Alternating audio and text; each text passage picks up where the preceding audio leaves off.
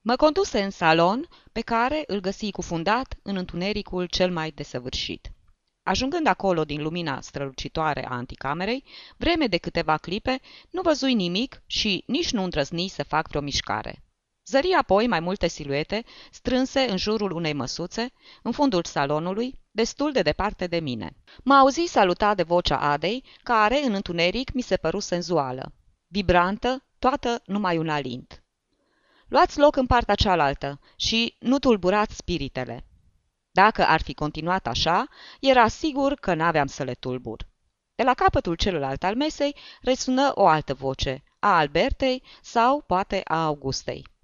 Dacă vreți să luați parte la experiență, aveți aici un loc short liber. Eram cât se poate de hotărât să nu mă las dat la o parte și mă îndreptai cu hotărâre spre locul de unde venise vocea Adei. Mă lovi cu genunchiul de un colț al măsuței venețiene, care era toată numai colțuri. Simți o durere puternică, dar îmi continuai drumul și mă lăsai pe un scaun oferit de nu știu cine, între două fete, dintre care una, cea din dreapta mea, mi se păru a fi Ada, iar cealaltă Augusta. Și, imediat, ca să evit orice contact cu aceasta din urmă, mă retrasei spre cealaltă. Avui cu toate acestea oarecare îndoieli și o întrebai pe vecina din dreapta pentru a-i auzi vocea. Ați primit vreo comunicare din partea spiritelor?" Guido, care mi se păru așezat chiar în fața mea, mă întrerupse. Strigă poruncitor. Tăcere. Apoi, mai blând. Concentrați-vă și gândiți-vă intens la spiritul pe care vreți să-l chemați. Nu am niciun fel de aversiune față de încercările, de orice fel, de a spiona lumea de dincolo.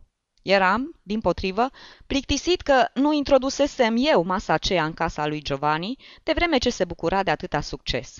Dar n-aveam chef să ascult ordinele lui Guido și de aceea nu mă concentrai deloc.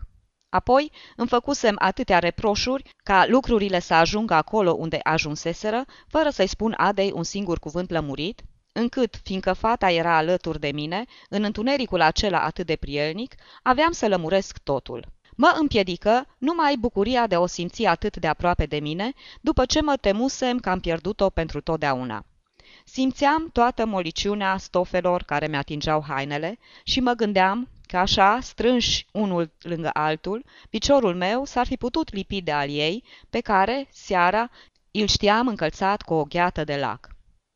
Era de-a dreptul copleșitor, după un martiraj atât de lung. Guido vorbi din nou. Vă rog, concentrați-vă și rugați acum spiritul pe care doriți să-l invocați să se manifeste, mișcând măsuța. Îmi plăcea că Guido continua să se ocupe de măsuță. Era cât se poate de clar acum că Ada se hotărâse să-mi suporte apropierea. Dacă nu m-ar fi iubit, nu m-ar fi suportat. Venise ceasul lămuririlor. Ridicai mâna dreaptă de pe măsuță și încet, încet îi înlănțui mijlocul cu brațul. Te iubesc, Ada, îi spuse eu în șoaptă și apropiindu-mi fața de-a ei ca să mă poată auzi mai bine. Fata nu-mi răspunse imediat. Apoi, cu un firicel de voce, dar care era vocea Augustei, rosti. De ce n-ați mai venit de atâta timp? Din cauza surprizei și a durerii, era cât pe aici să cad jos de pe scaun. Îmi dădui numai decât seama că dacă voiam să înlătur până la urmă fata aceea plictisitoare din calea destinului meu, trebuia să mă port cu toată atenția pe care un tânăr politicos ca mine o datorează femeii care îl iubește, chiar dacă aceasta ar fi cea mai urâtă ființă de pe lume. Și cum mă mai iubea. Sufeream atâta că am înțeles cât de mult mă iubește. Căci numai dragostea ar fi putut să-i sugereze să-mi spună că ea nu era Ada, dar să-mi adreseze întrebarea pe care o așteptasem în zadar de la Ada și pe care ea, în schimb, se pregătise de sigur să-mi o pună de îndată ce avea să mă revadă. Ascultai de propriul meu instinct și nu-i răspunsei la întrebare, dar, după o scurtă șovoială, îi spusei. Îmi face totuși plăcere că ți-am încredințat această taină dumitale, Augusta, pentru că ești atât de bună. Și îmi regăsi numai decât echilibrul pe scăunel. Nu mă puteam lămuri cu Ada, dar în schimb mă lămurisem în mod definitiv cu Augusta. Căci aici nu mai putea exista nicio neînțelegere. Guido reîncepu cu mustrările. Dacă nu vreți să stați liniștiți, n-are niciun rost să ne petrecem timpul aici, în întuneric. El nu știa, dar eu aveam totuși nevoie de puțin întuneric, care să mă izoleze și să-mi îngăduie să mă concentrez. Îmi descoperisem greșeala și singurul echilibru pe care îl redobândisem era acela de pe scaunul meu. Aveam să vorbesc cu Ada, dar în plină lumină. Bănui că la stânga mea nu se afla ea, ci Alberta. Cum să mă conving? Îndoiala mă făcut să mă prăbușesc aproape spre stânga și pentru a-mi recăpăta echilibru, mă sprijini de masă. Toată lumea a început să răcnească. Se mișcă! Se mișcă! Gestul meu involuntar ar fi putut să mă lămurească pe deplin. De unde venea vocea Adei? Dar Guido, acoperindu-i cu glasul lui pe toți ceilalți, impuse liniștea pe care i-aș fi impus-o cu atâta plăcere eu lui. Apoi, cu glas schimbat, rugător, imbecilul, începu să discute cu spiritul, despre care credeau că e acolo de față. Te rog, spune-ne numele, indicându-ne literele conform alfabetului nostru. Își lua toate precauțiile. Era teamă că spiritul ar putea întrebuința alfabetul grec. Continuai comedia, spionând tot timpul întunericul în căutarea Adei. După o ușoară ezitare, săltai măsuța de șapte ori, așa că obținui litera G. Ideea mi se păru bună și cu toate că pentru litera următoare U era nevoie de nenumărate mișcări, dictai cât se poate de lămurit numele lui Guido. Nu neg faptul că, dictându-i numele, n-aș fi fost împins de dorința de a-l trimite printre spirite. Când numele lui Guido fu complet, vorbi în sfârșit și Ada. Vreun strămoș de-al dumitale?" sugeră. Stătea chiar lângă el. Aș fi vrut să mișc măsuța în așa fel încât să o arunc între ei și să-i despart. Poate, răspunse Guido. Credea că are și strămoși. Vocea îi era alterată de o reală emoție, care pe mine mă umplu de bucuria aceea pe care o încearcă un jucător de scrimă când își dă seama că adversarul e mai puțin periculos decât credea. Nici gând să-și păstreze sângele rece când făcea asemenea experiențe. Era un imbecil și jumătate. Mă îndoioșam cu ușurință de orice slăbiciune omenească, dar nu și de-a lui. Apoi Guido îi se adresă spiritului. Dacă te numești Payer, fă o singură mișcare. În caz contrar, mișcă măsuța de două ori. Deoarece dorea să aibă strămoși, îi făcui pe plac și mișcai masa o singură dată. Bunicul, murmură Guido. Apoi convorbirea cu spiritul se desfășură ceva mai repede. Spiritul fu întrebat dacă vrea să ne comunice unele lucruri. Răspunse că da. În legătură cu afacerile sau cu altceva? Cu afacerile. Preferai răspunsul acela numai pentru că, în caz afirmativ, masa trebuia mișcată o singură dată. Guido întreba apoi dacă era vorba de vești bune sau rele. Cele rele trebuiau indicate cu două mișcări și eu, de data asta fără nicio ezitare, vrui să mișc masa de două ori. Dar a doua oară simți o împotrivire puternică, ceea ce însemna că între cei de față era cineva care ar fi dorit ca veștile să fie bune. Ada, poate. Pentru a efectua și cea de-a doua mișcare, mă aruncai de-a dreptul pe măsuță și învinsei cu ușurință. Veștile erau rele. Din cauza luptei, cea de-a doua mișcare fu excesiv de puternică și deplasă din loc pe toți cei din jurul mesei. Ciudat, murmură Guido. Apoi hotărâ țipă. Ajunge! Ajunge! E cineva aici care se distrează pe seama noastră. Ordinului acestuia îi se supuseră mai mulți în același timp și salonul fu inundat pe dată de lumina aprinsă în mai multe puncte. Guido împăru palid. Ada se înșela în privința individului aceluia și eu aveam să-i deschid ochii. În salon, pe lângă cele trei fete, mai erau doamna Malfenti și încă o doamnă, a cărei figură mă deranja și mă supăra, deoarece aveam impresia că e mătușa Rosina. Pentru motive cu totul diferite, le salutai pe cele două doamne cu destulă răceală. Frumusețea e că rămăsesem în fața măsuței singur, alături de Augusta. O compromiteam din nou, dar nu mă puteam hotărâ să întovărășesc și eu pe toți ceilalți care se strânseseră în jurul lui Guido. Cu oarecare vehemență, acesta explica tocmai cum descoperise că masa nu era mișcată de un spirit, ci de un malițios în carne și oase. Nu Ada, ci el însuși încercase să țină măsuța în frâu, căci devenise prea flecară. Spunea, țineam măsuța cu toată puterea ca să o împiedic să se miște și a doua oară. și cineva a trebuit să se arunce chiar pe ea ca să-mi înfrângă rezistența. Strașnic lucru spiritismul acela al lui. Un efort ceva mai mare nu putea proveni de la un spirit. Mă uitai la beata Augusta să văd ce înfățișare avea după ce primise declarația mea de dragoste destinată surioarei ei. Era aprinsă la față, dar se uita la mine cu un surâs îngăduitor. Numai atunci se hotărâ să-mi confirme că auzise declarația aceea. Nu o să spun nimic, nimănui, îmi șoptia. Asta îmi plăcut mult. Mulțumesc, murmurai, străgându-i mâna. Nu era mică, dar avea o formă desăvârșită. Eram dispus să devin prieten bun cu Augusta, cu toate că înainte de asta așa ceva n-ar fi fost cu putință, deoarece nu mă pot împrieteni cu oameni urâți. Aveam însă o anumită simpatie pentru talia ei, pe care o strânsesem și pe care o găsisem mult mai subțire decât aș fi crezut. Chiar și fața era acceptabilă și părea diformă numai din cauza ochiului aceluia care apuca pe un drum ce nu-i aparținea. Exagerasem, bineînțeles, defectul acela când socotisem că s-ar putea prelungi până la coapse. Lui Guido i se adusese o limonadă. Mă apropiai de grupul aflat în jurul lui și mă lovi de doamna Malfenti, care îl părăsea tocmai atunci. Râzând din toată inima, o întrebai. Are nevoie de un întăritor?" Schițând o ușoară mișcare de dispreț cu buzele, răspunse cât se poate de lămurit. Parcă n-ar fi bărbat.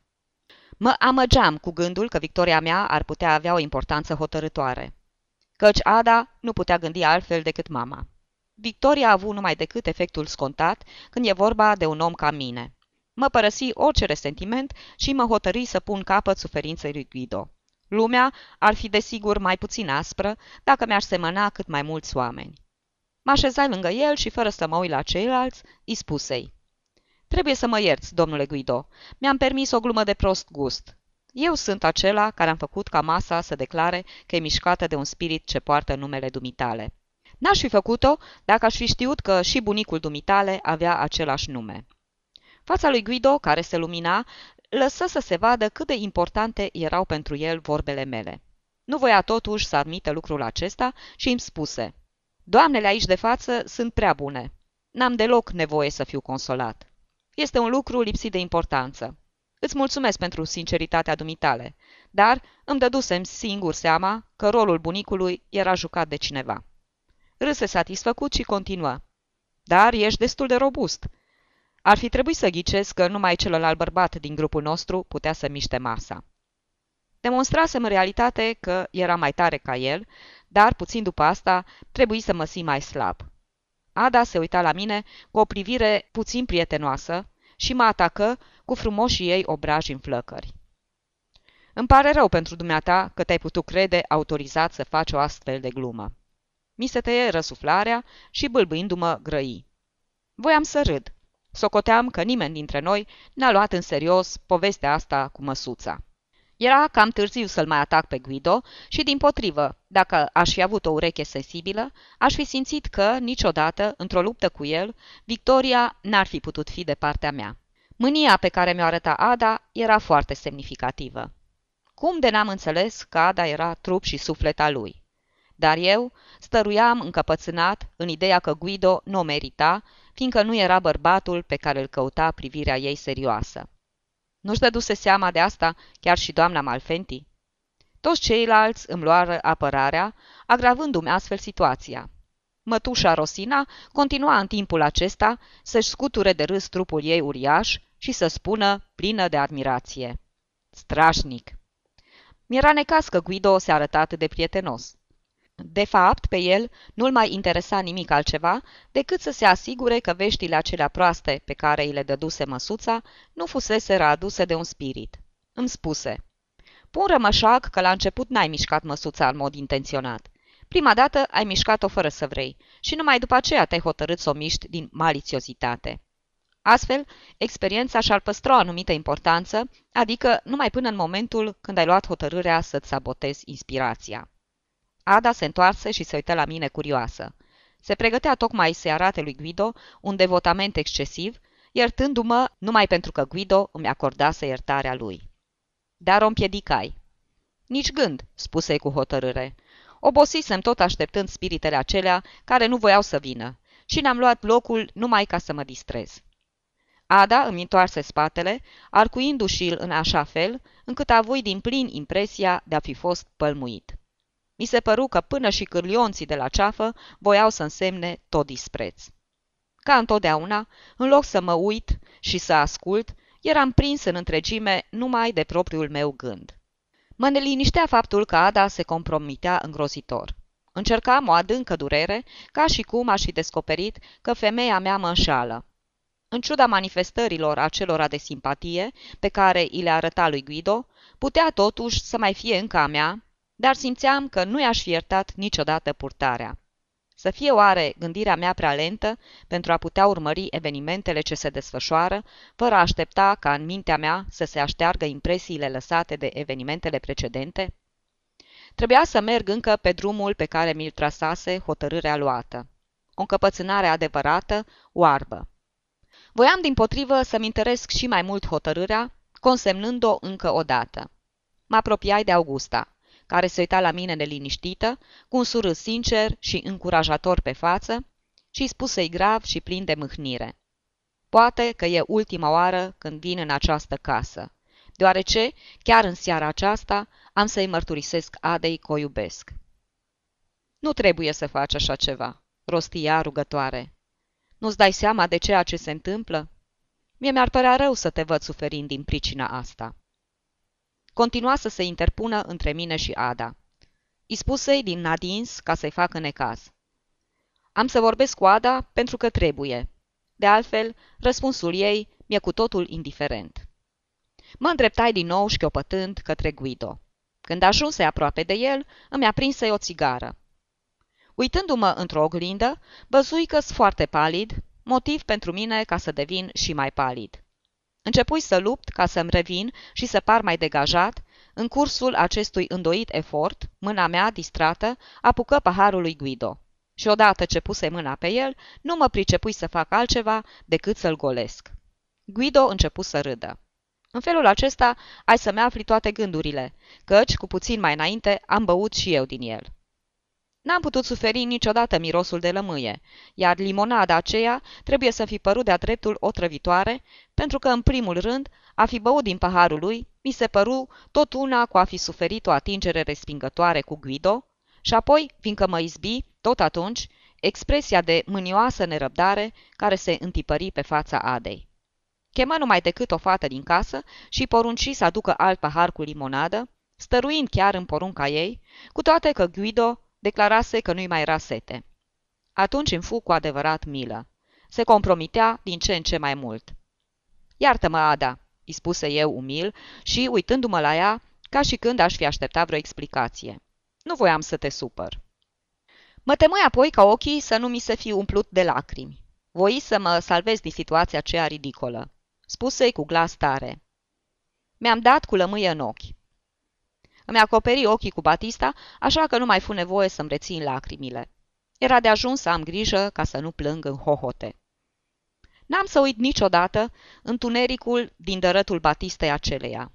Îmi ascundeam lacrimile, ba chiar și o clipă de nebunie. Puteam să-mi imaginez că i-aș fi spus totul, că ea m-ar fi înțeles și m-ar fi iubit și că eu n-aș mai fi iertat-o niciodată. Îmi luai Batista de la ochi lăsai ca toată lumea să-i vadă așa cum erau, plini de lacrimi, și mă sili să râd și să provoc râsul. Fac prin soare că pentru prepararea limonăzilor, domnul Giovanni trimite acasă acid citric. În clipa aceea intră și Giovanni, care mă salută cu obișnuita lui cordialitate. Mă simți puțin mai bine, dar nu ținu mult, deoarece el mărturisi că venise mai devreme ca de obicei, din dorința de a-l auzi pe Guido cântând. Se întrerupse, întrebându-mă de ce am ochii plini de lacrimi. Ceilalți îi spuseră de bănuiala mea în legătură cu calitatea limonăzilor sale, iar el începu să râdă. Fui atât de laș, încât mă asocia eu, călduros, rugăminților pe care Giovanni îi le adresa lui Guido ca să cânte. Mi-aminteam. Nu venisem oare în seara aceea ca să-l ascult pe Guido cântând la vioară? Și ceea ce e mai curios e că îmi dau perfect de bine seama că sperasem să o îmbunesc pe Ada insistând atâta pe lângă Guido. Mă uitai la ea, nădăjduind că ne aflam în sfârșit în aceeași tabără, pentru prima dată în seara aceea. Ce ciudățenie! Nu mă hotărâsem să-i vorbesc, dar să nu o iert? În schimb, nu-i văzui decât spatele și cârlionții aceia disprețuitori de la ceafă. Alerga să se scoată vioara din cutie. Guido ceru să fie lăsat în pace încă un sfert de oră. Părea să șovăie. Pe urmă, de-a lungul numeroșilor ani în care am fost prieteni, mi-am dat seama că șovăia întotdeauna înainte de a face chiar și lucruri mai simple decât acela pe care îl rugasem atunci. Nu făcea decât ceea ce îi plăcea și înainte de a ceda unei rugăminți, se cerceta cu atenție să afle care era dorința. După asta, în seara aceea de neuitat, a urmat pentru mine sfertul de oră cel mai fericit. Plecăralea mea năstrușnică îi amuză pe toți, chiar și pe Ada. Se datora, bineînțeles, excitării în care mă aflam, dar și efortului suprem de a bate vioara aceea amenințătoare care se apropia. Și mi-amintesc că răstimpul acela scurt, pe care ceilalți, datorită mie, îl găsiră atât de amuzant, eu îl închinasem unei lupte grele. Giovanni povestise că în tramvaiul cu care se întorsese acasă asistase la o scenă penibilă. O doamnă coborâse pe când vehicolul era în mers și, făcând un pas greșit, căzuse și se rănise. Giovanni exagera puțin groaza pe care o încercase, observând că doamna se pregătea să sară, în așa fel încât era sigur că avea să cadă și poate să se și lovească. Era foarte dureros să prevezi un lucru ca acesta și să nu mai ai vreme să intervii. Avui o idee fericită. Povesti că aflasem un leac pentru amețelile acelea de care suferisem în trecut. Când vedeam un gimnast făcându-și exercițiile prea sus, sau când eram de față la coborârea din tramvaiul încă în mișcare a unei persoane prea în vârstă sau puțin îndemânatice, scăpam de orice teamă, urându-le toate nenorocirile. Ajungeam până acolo încât să-mi formulez cuvintele prin care le uram să cadă și să-și zdrobească oasele. Asta mă liniștea teribil, deoarece puteam asista cu totul indiferent la amenințarea nenorocirii. Iar dacă pe urmă urările nu mi se împlineau, mă puteam socoti și mai mulțumit. Guido se arătă încântat de ideea mea, care îi se părea o descoperire psihologică. O analiză, așa cum făcea cu toate inepțiile, nerăbdător să încerce și el remediul. Dar avea o rezervă, ca nu cumva gândurile noastre rele să mulțească numărul nenorocirilor. Ada a început să râdă împreună cu el și mi-aruncă o privire admirativă. Eu, nătâng, încercai o mare satisfacție. Descoperi însă că nu era adevărat că n-aș mai fi putut-o ierta. Era chiar și acesta un mare avantaj. Râsărăm cu toții mult, ca niște băieți de treabă care țin unii la alții. La un moment dat, rămăsesem într-un colț al salonului, numai cu mătușa Rosina. Vorbea încă despre măsuță. Destul de grasă, stătea nemișcată pe scaun, fără a se uita la mine. Găsi numai decât modalitatea de a le da și celorlalți să înțeleagă că mă plictiseam, iar ei se uitau cu toții la mine, fără a fi însă văzuți de mătușa Rosina, și râdeau pe furiș. Pentru a spori hazul, îmi veni în gând să-i spun așa dintr-o dată. Dar, dumneavoastră, doamnă, v-ați îndreptat mult. Vă găsesc întinerită. Dacă s-ar fi înfuriat, ar fi fost un bun prilej de râs. Dar doamna, în loc să se înfurie, se arătă foarte recunoscătoare și îmi povesti că, într-adevăr, se îndreptase destul de bine după o boală recentă. Răspunsul ei mă uimui într-atâta, încât fața mea trebuie să fi căpătat un aspect foarte comic, așa că hazul scontat nu lipsi. Puțin după aceea avui și explicarea enigmei. Aflai cu alte cuvinte că nu era mătușa Rosina, ci mătușa Maria, o soră de-a doamnei Malfenti. Eliminasem astfel din salonul acela o sursă de indispoziție în ceea ce mă privea, dar nu pe cea mai importantă. La un moment dat, Guido ceru vioara. Se lipsea în seara aceea de acompaniament, deoarece voia să execute ceacona. Ada îi întinse vioara cu un surâs de mulțumire. Guido nu se uita la ea, ci la vioară, ca și cum ar fi vrut să rămână singur cu ea și cu inspirația. Se instală apoi în mijlocul salonului, întorcând spatele unei bune părți din mica noastră societate, atinse ușurel coardele cu arcușul pentru a le acorda și făcu chiar și câteva arpegii. Se întrerupse și spuse surâzând. Mare curaj din partea mea, când mă gândesc că n-am mai pus mâna pe vioară de când am cântat aici pentru ultima dată. Șarlatanul. Îi întorcea spatele chiar și Adei. Mă uitai neliniștit la ea să văd dacă nu suferă. Nu făcea impresia. Își sprijinise cotul de o măsuță și își pusese bărbia în palmă, pregătindu-se să asculte. Apoi, împotriva voinței mele, în față ne se întrupă Marele Bach. Niciodată, nici înainte, nici după, n-am izbutit să mai simt cu asemenea intensitate frumusețea muzicii aceleia care se desprindea de pe cele patru coarde, asemeni unui înger al lui Michelangelo dintr-un bloc de marmură. Numai starea sufletească în care mă aflam era nouă pentru mine și a fost cea care m-a determinat să privesc extatic în sus, ca la ceva nemai auzit.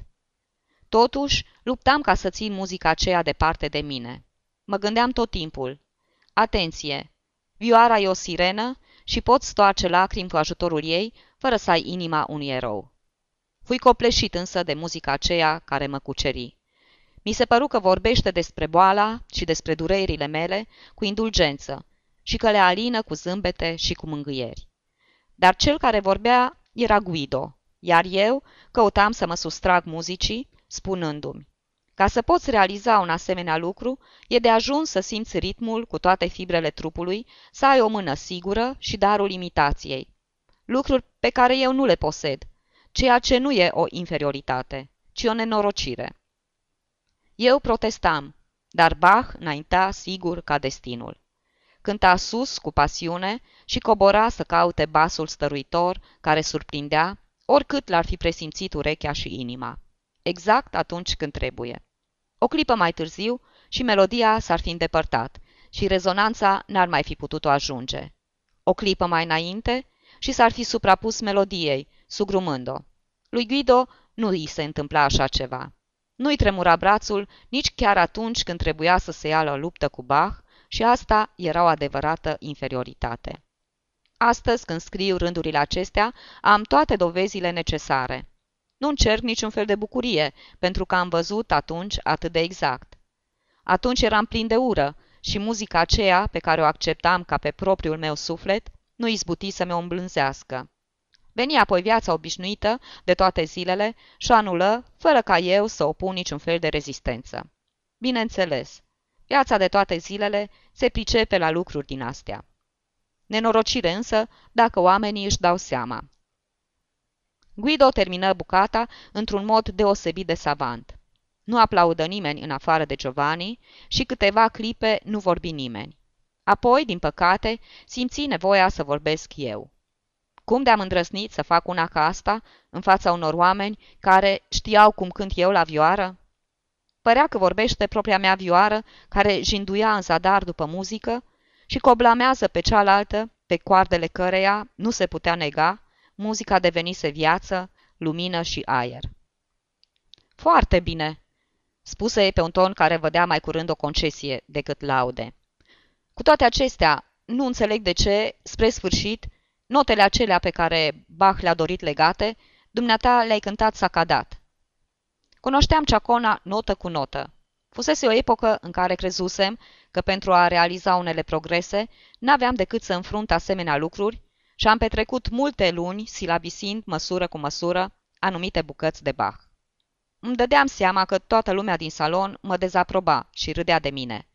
Continuai totuși să vorbesc, luptând împotriva acelei ostilități. Bach, adăuga eu, este atât de modest în ce privește mijloacele sale, încât nu admite o trăsătură de arcuș denaturată în felul acesta. Aveam probabil dreptate, dar era tot atât de sigur că eu nici măcar n-aș fi știut să denaturez trăsăturile de arcuș în felul lui Guido. Guido se arătă numai decât tot atât de absurd pe cât fusesem și eu. Declară. Poate că Bach nu cunoștea posibilitatea unei asemenea trăsături expresive. Eu fac cadou eu. Căuta să-și dea importanță punându-se alături de Bach. Dar, în ambianța aceea, nimeni nu protestă. În timp ce pe socoteala mea râseră toți pentru că încercasem să-mi dau importanță punându-mă alături de Guido. Se întâmpla atunci un lucru destul de neînsemnat, dar care pentru mine fu hotărător. Dintr-o cameră destul de îndepărtată se auziră urletele micuței Ana. După cum am aflat mai târziu, căzuse și se lovise la gură. Din pricina asta, rămăsei timp de câteva minute numai cu Ada, deoarece toată lumea ieșise în fugă din salon.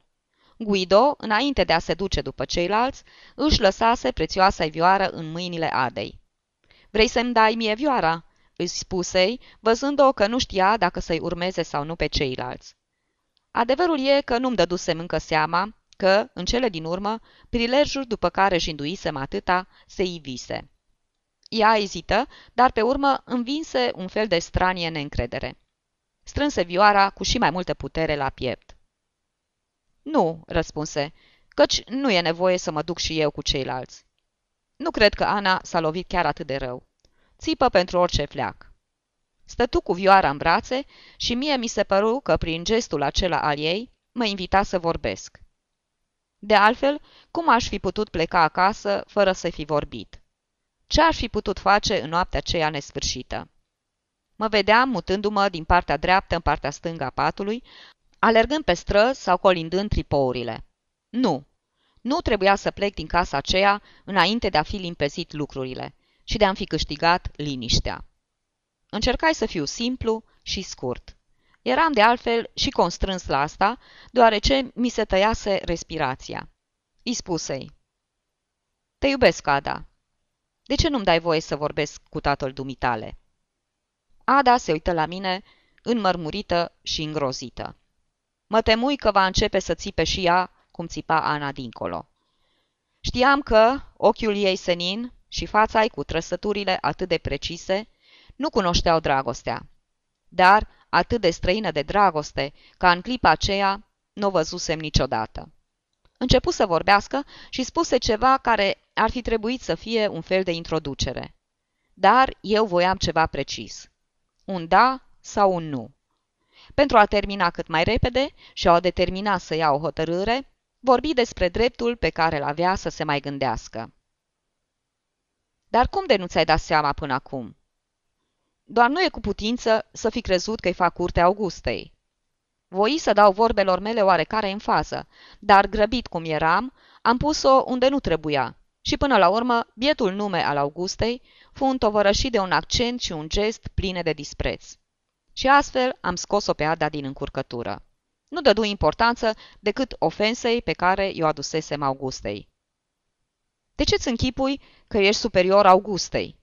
De altfel, nu cred deloc că Augusta ar primi să-ți fie soție. De-abia pe urmă își aminti că îmi rămăsese datoare cu un răspuns. În ceea ce mă privește, mă mir că ți-a putut trece prin minte un asemenea lucru. Fraza, severă, trebuia să o răzbune pe Augusta. În zăpăceala mea cea mare, mi-am spus că până și înțelesul cuvântului avusese același scop. Dacă m-ar fi pălmuit, cred că aș fi zăbovit puțin să cercetez cauza. De aceea continuai să insist. Gândește-te bine, Ada. Nu sunt un om rău. Sunt bogat. Am unele ciudățenii, dar îmi va fi mai ușor să mă îndrept. Ada a devenit și ea mai blândă, dar vorbi iarăși de Augusta. Gândește-te și dumneata, Zeno. Augusta e o fată bună și ar fi tocmai ce-ți trebuie. Nu pot vorbi în numele ei, dar am impresia era o mare bucurie să aud pe Ada spunându-mi pentru prima dată pe nume. Nu era oare o invitație ca să vorbesc și mai limpede? Poate că era pierdută pentru mine, sau, cel puțin, n-ar fi acceptat să se căsătorească imediat cu mine, dar, între timp, trebuia să evite să se compromită și mai mult cu Guido, asupra căruia era de datoria mea să-i deschid ochii. Mă arătai abil și, înainte de toate, îi spusei că o stimam și că o respectam pe Augusta, dar că, în mod absolut sigur, nu voiam să mă însor cu ea. Eu spusei de două ori pentru a îndepărta orice echivoc. Nu voiam să mă însor cu ea. Speram că în felul acesta o voi îmbuna pe Ada, care crezuse la început că avusesem de gând să o jignesc pe Augusta. Augusta e o fată bună, amabilă, o fată minunată, dar nu e pentru mine. De-abia pe urmă precipitai lucrurile, deoarece se auzea zgomot pe coridor și puteam fi împiedicat să vorbesc dintr-o clipă în alta. Ada, omul acela nu e pentru dumneata. E un imbecil. N-ai observat cât a suferit din pricina răspunsurilor măsuței? I-ai văzut bastonul? Cântă bine la vioară, dar există și maimuțe care știu să cânte. Fiecare cuvânt de-a lui trădează prostia. Ada, ce stătuse să mă asculte cu aerul cuiva care nu se poate hotărâ să accepte în sensul lor propriu cuvintele ce îi sunt adresate, mă întrerupse. Sări în picioare, tot cu vioara și arcușul în mână, și mi-aruncă o seamă de cuvinte jignitoare. Făcui tot ce-mi stătu în putință ca să le uit și izbuti. Mi-aduc aminte numai că începu a mă întreba cu voce tare cum de putusem vorbi în felul acela de el și de ea. Surprins, făcui ochii mari, deoarece aveam impresia că nu vorbisem decât de el. Am uitat toate cuvintele disprețuitoare pe care mi le-a spus, dar nu și fața ei frumoasă, nobilă și sănătoasă, îmbujorată atunci de dispreț, și nici trăsăturile pe care indignarea le accentuase și mai mult, ca și cum ar fi fost săpate în marmură.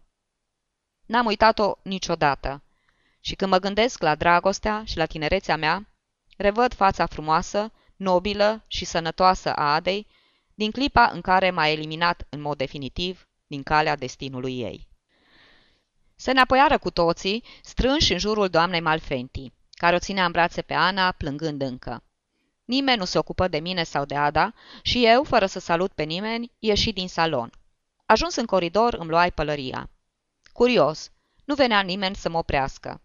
Mă opri atunci singur, amintindu-mi că nu trebuia să ne socotesc regulile bunei purtări și că de aceea, înainte de a pleca, trebuia să salut politicos pe toată lumea. Adevărul e că n-am nici cea mai mică îndoială că ceea ce m-a împiedicat să părăsesc casa Malfenti a fost convingerea că pentru mine va urma imediat o noapte și mai îngrozitoare decât cele cinci care o precedaseră. În sfârșit, după ce izbutisem să limpezesc lucrurile, simțeam acum altă nevoie. Aceea a păcii, a unei păci generale.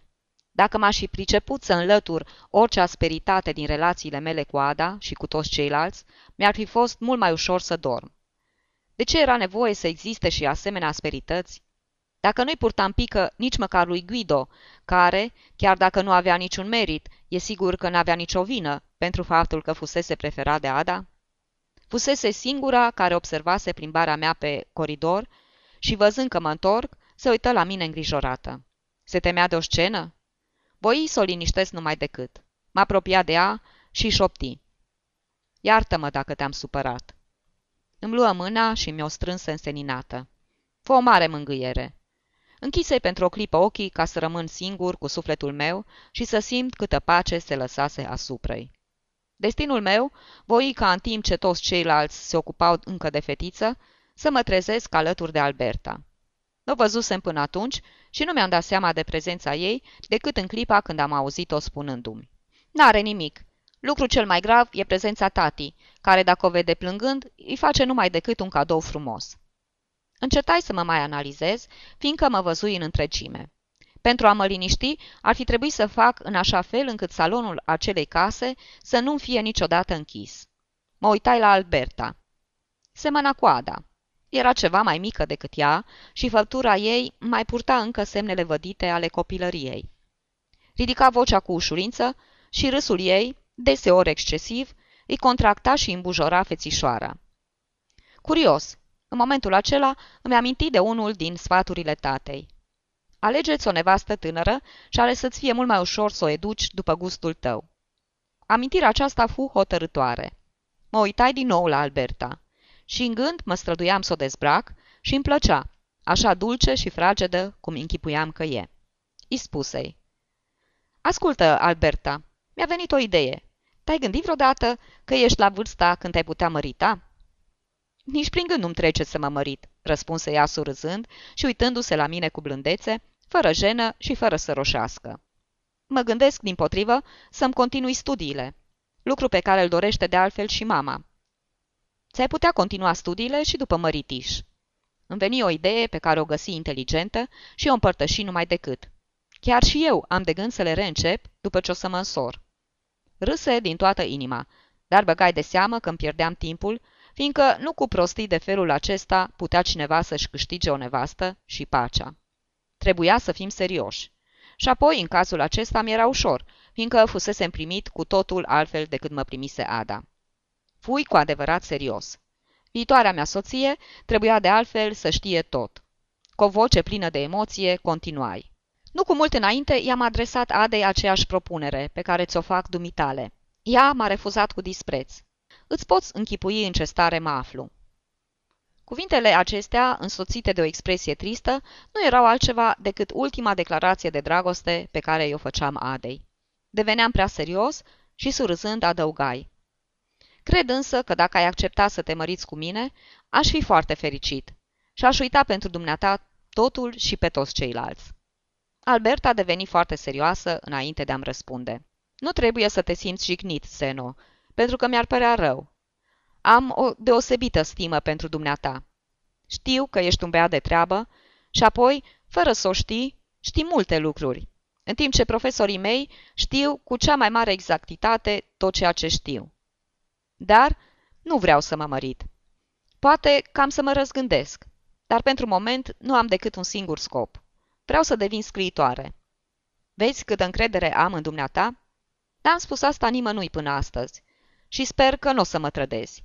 În ce mă privește, îți promit că nu voi repeta nimănui propunerea dumitale. Din potrivă, o pot spune oricui. O întrerup să-i plin de mânie. Mă aflam din nou sub amenințarea de a fi expulzat din salon și alerga în căutarea unui adăpost. Nu exista decât o singură modalitate de a atenua orgolul Albertei, care fusese în stare să mă respingă și o adoptai imediat. Îi spusei. Acum o să-i adresez aceeași cerere și Augustei. Și voi povesti tuturora că m-am însurat cu ea numai pentru că cele două surori ale ei m-au refuzat. Râdeam cu excesivă bună dispoziție, pe care o căpătasem în urma purtării mele ciudate. Nu în cuvinte puneam spiritul acela de care eram atât de mândru, ci în acțiuni. Mă uitai în jur ca să o găsesc pe Augusta. Ieșise pe coridor cu o tavă pe care nu se afla decât un pahar pe jumătate gol, conținând un calman pentru Ana. Alergai după ea și o strigai pe nume, în timp ce ea se rezemă de perete, așteptându-mă. Mă opri în fața ei și îi spuse-i numai decât. Ascultă, Augusta. Vrei să ne căsătorim? Propunerea era într-adevăr grosolană. Eu trebuia să mă căsătoresc cu ea și ea cu mine, dar nu o întrebam ce părere avea despre asta și nici nu mă gândeam de altfel că s-ar fi putut ca eu să fiu cel nevoit a da anumite explicații. Afară de cazul când nu făceam decât ceea ce voiau toți ceilalți. Augusta își ridică ochii dilatați de uimire. Așa că, cel care căuta anapoda era acum și mai diferit ca de obicei decât celălalt. Fața ei catifelată și albă deveni mai întâi și mai palidă, apoi se congestionă brusc. Prinse cu dreapta paharul care începuse să danseze pe tavă. Și cu glas slab îmi spuse, Glumești și nu e bine.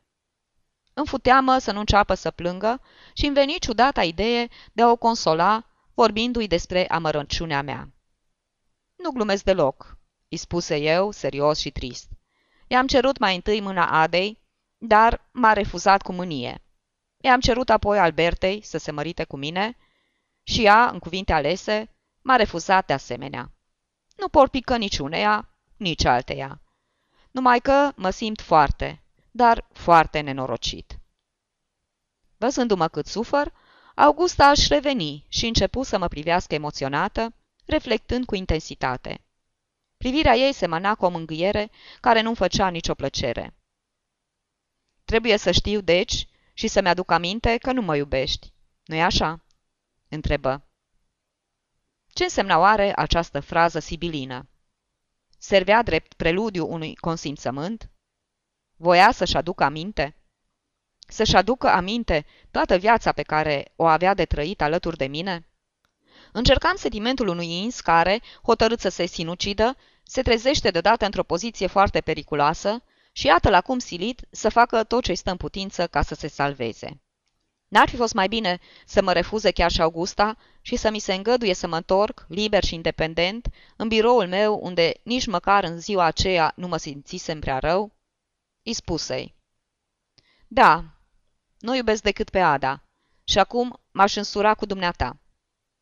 Mă pregăteam să-i spun că nu mă puteam împăca cu gândul să devin un străin pentru Ada și că mă mulțumeam de aceea să-i devin cumnat.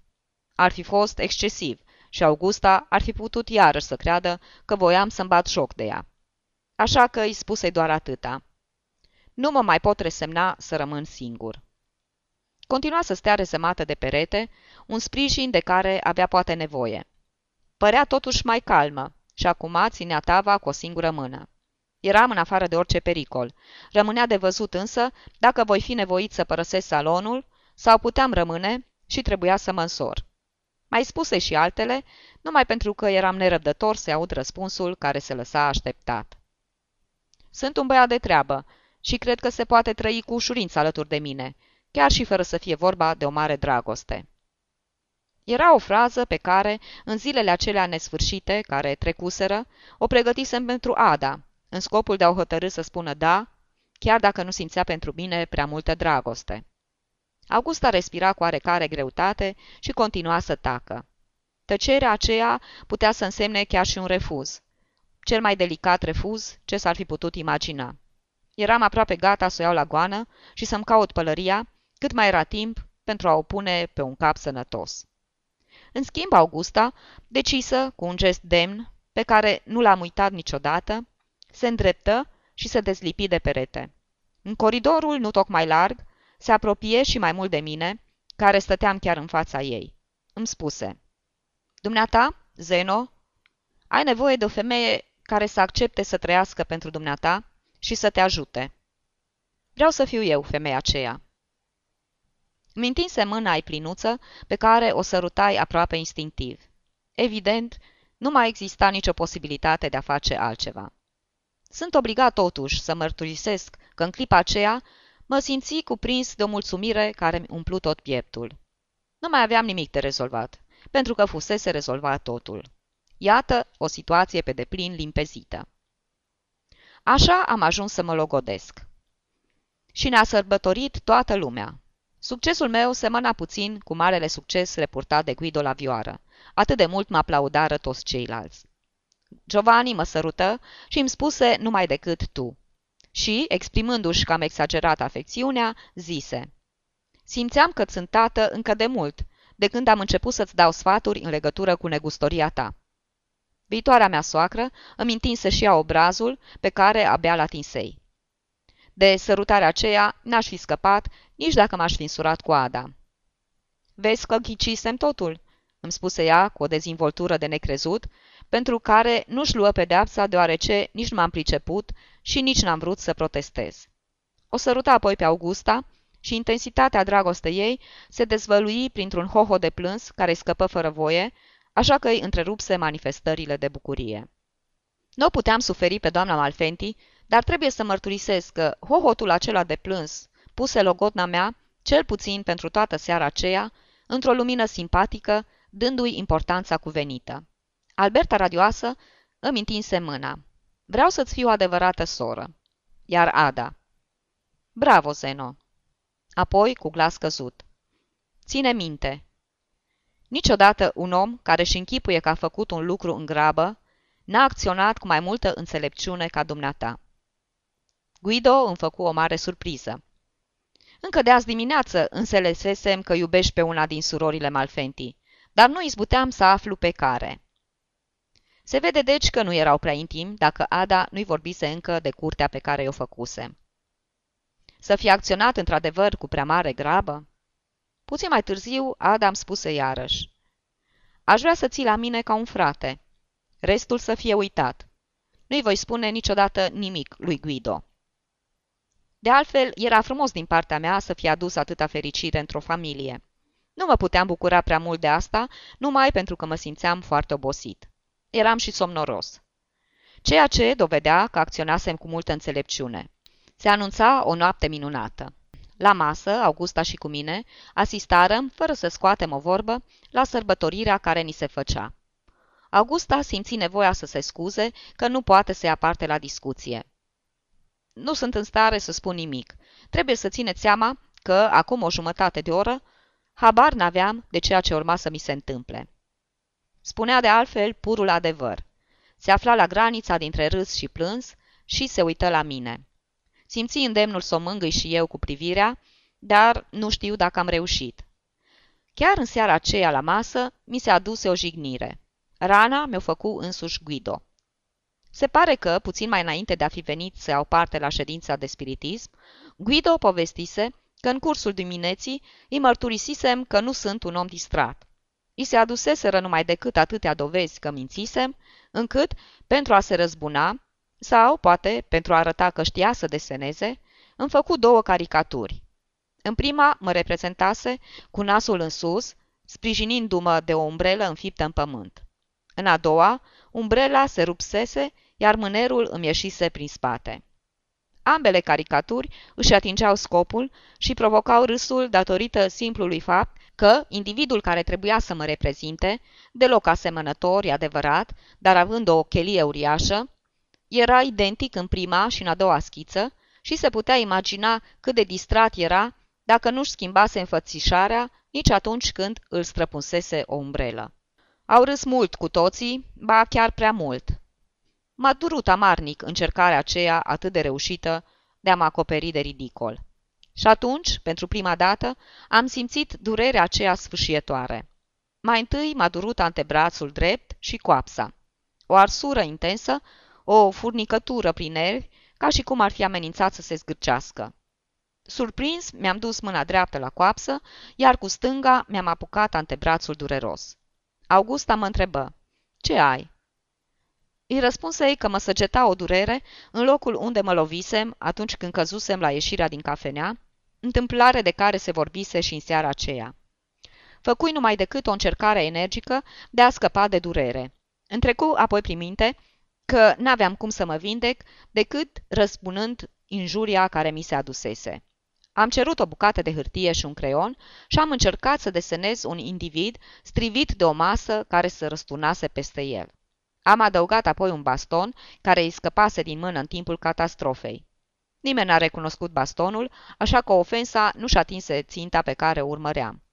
Apoi, ca să afle toată lumea cine era individul și cum de ajunsese în poziția aceea, am scris de desubt. Guido Speyer în luptă cu măsuța. De altfel, din nenorocitul acela aflat sub măsuță, nu se vedeau decât picioarele, care ar fi putut semăna foarte bine cu cele ale lui Guido, dacă nu i le-aș fi schilodit din adins și dacă spiritul de vendetă n-ar fi intervenit ca să scadă simțitor calitatea desenului și așa destul de infantil.